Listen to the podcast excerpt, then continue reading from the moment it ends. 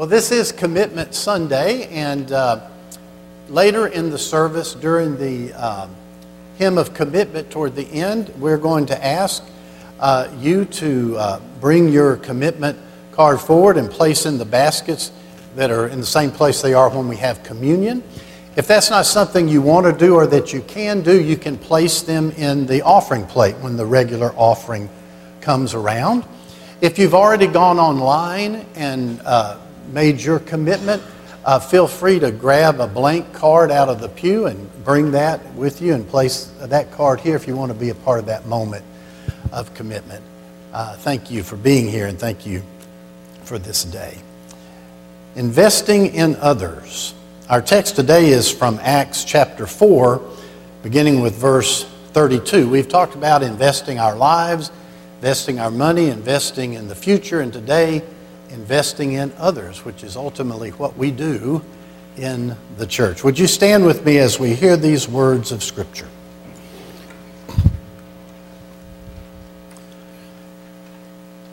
Now, the whole group of those who believed were of one heart and soul, and no one claimed private ownership of any possessions, but everything they owned was held in common.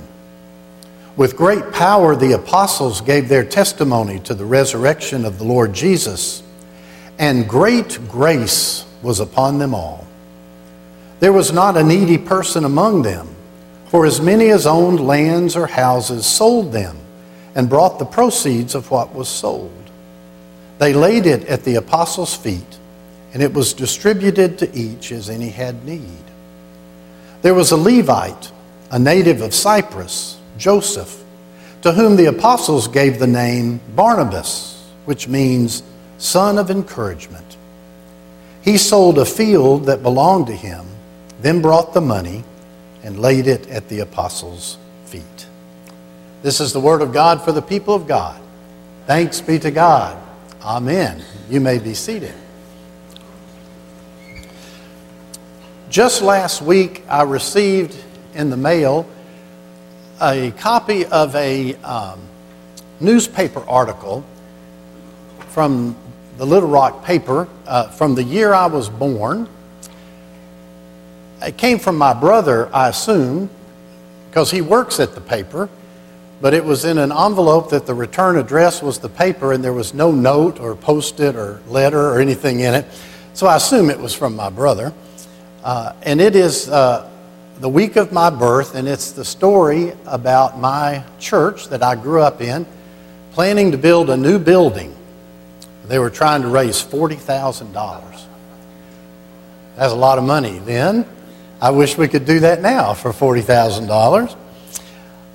And I loved reading it, but the thing I loved most about it was at the end of the article, it listed the people on the planning and building committee. And as I read that list, it was amazing, except for one name. I remember every one of those people very well. In fact, I can picture them in my mind as if I'd seen them yesterday. It's a lineup of very important people in my life. One of the names there is my father, Harold Hughes. It struck me as I looked at this article that when this uh, was uh, happening, my father was 33 years old. I didn't think my father was ever 33 years old. My earliest memories, his hair was already snow white, and uh, I just always thought he was older than he was. Um, but he was 33. Who knew? I thought he was born at 40 and just got older from there, but he was a young man. And my dad was a great leader in, the in that church for uh, well over 50 years. And um, he was the kind of leader people listened to because he very seldom said much. He was a quiet man. But when he did, it was worth listening to. And I thought about my father and the things he invested in me that still are such a part of my life today my value system my work ethic, my faith that He instilled in me, wisdom, how to live as a disciple, and live as a pastor. I'm very grateful that my dad invested in me that way. There's another name there, Mr. Bashires. Mr. Bashire's wife was my mother's best friend for over 50 years, and Mr. Bashires gave me my first job. The summer after the sixth grade, he hired me, and he hired me for several summers after that. And he invested in me the importance of being a person that was responsible and did what they were supposed to do, to be somebody that could be counted on because you signed up for a job. Then there's the name Earl Vinson. You've heard me speak of him. He's the guy in the church who never once in my whole life called me Barry. He always referred to me as Little Preach because he said that he was at the hospital when I was born and he told my mother and father that I was going to be a preacher like uh, my grandfather. And his way of making that happen was to never once call me Barry, but to call me Little Preach. From my earliest memories till I was in college, I was Little Preach. And old Earl instilled in me, uh, in a strange way, a confidence in a sense that I really could do whatever God called me to do. Then Mr. Buchanan's there at the very end of that list. I remember him so vividly because his wife was my second grade Sunday school teacher. And I can still remember clearly in my mind the Sunday school lesson on Valentine's Day when I was in the second grade. She gave us all a little red heart shaped sucker and she told us that God loved us no matter what.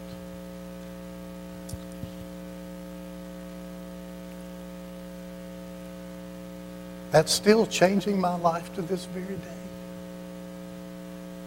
She invested in me this belief that God loves all of us and that everyone is included in God's love. I could go on and name teachers and professors and people in churches throughout my ministry who invested in me. But when I look back on my life, I'm amazed and I'm overwhelmed at the people, the number of people who poured their life into mine, who invested in me. I don't know why they did it, but I am sure glad they did it. I wonder now if they ever realized what a difference they made in my life. What a difference they're still making in my life all these decades later. The other thing that struck me about that article from my brother as I read that list of names, there's not a person on that list that's still living. But the people they invested in and the church they invested in is still going strong. Talk about investing well. When we invest in others, not even death can diminish the power of that. It transcends time and our mortality to invest in others.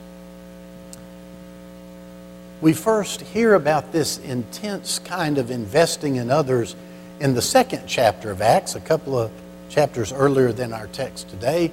It's been uh, Pentecost, and people have experienced the miracle of the coming of the Spirit and the preaching that they understood no matter what their language was. And no one wanted to leave because they wanted to know what was going to happen next. And so they didn't go home and they ended up having to pool everything to make sure people had enough money to eat and places to stay. And uh, they were waiting because they believed in the life, death, and resurrection of Jesus, that the end of the age had begun, and that they were going to see Jesus return today or tomorrow or the next day, and they didn't want to miss it. And because they believed that, that the return of Christ was so imminent, they believed it mattered that their friends and their families hear the message of the gospel and respond to it. They believed it mattered that their friends and their neighbors and their village, the whole world, have a chance to hear this good news. And so they invested in each other so they could learn and grow and be a part of proclaiming the gospel around the world.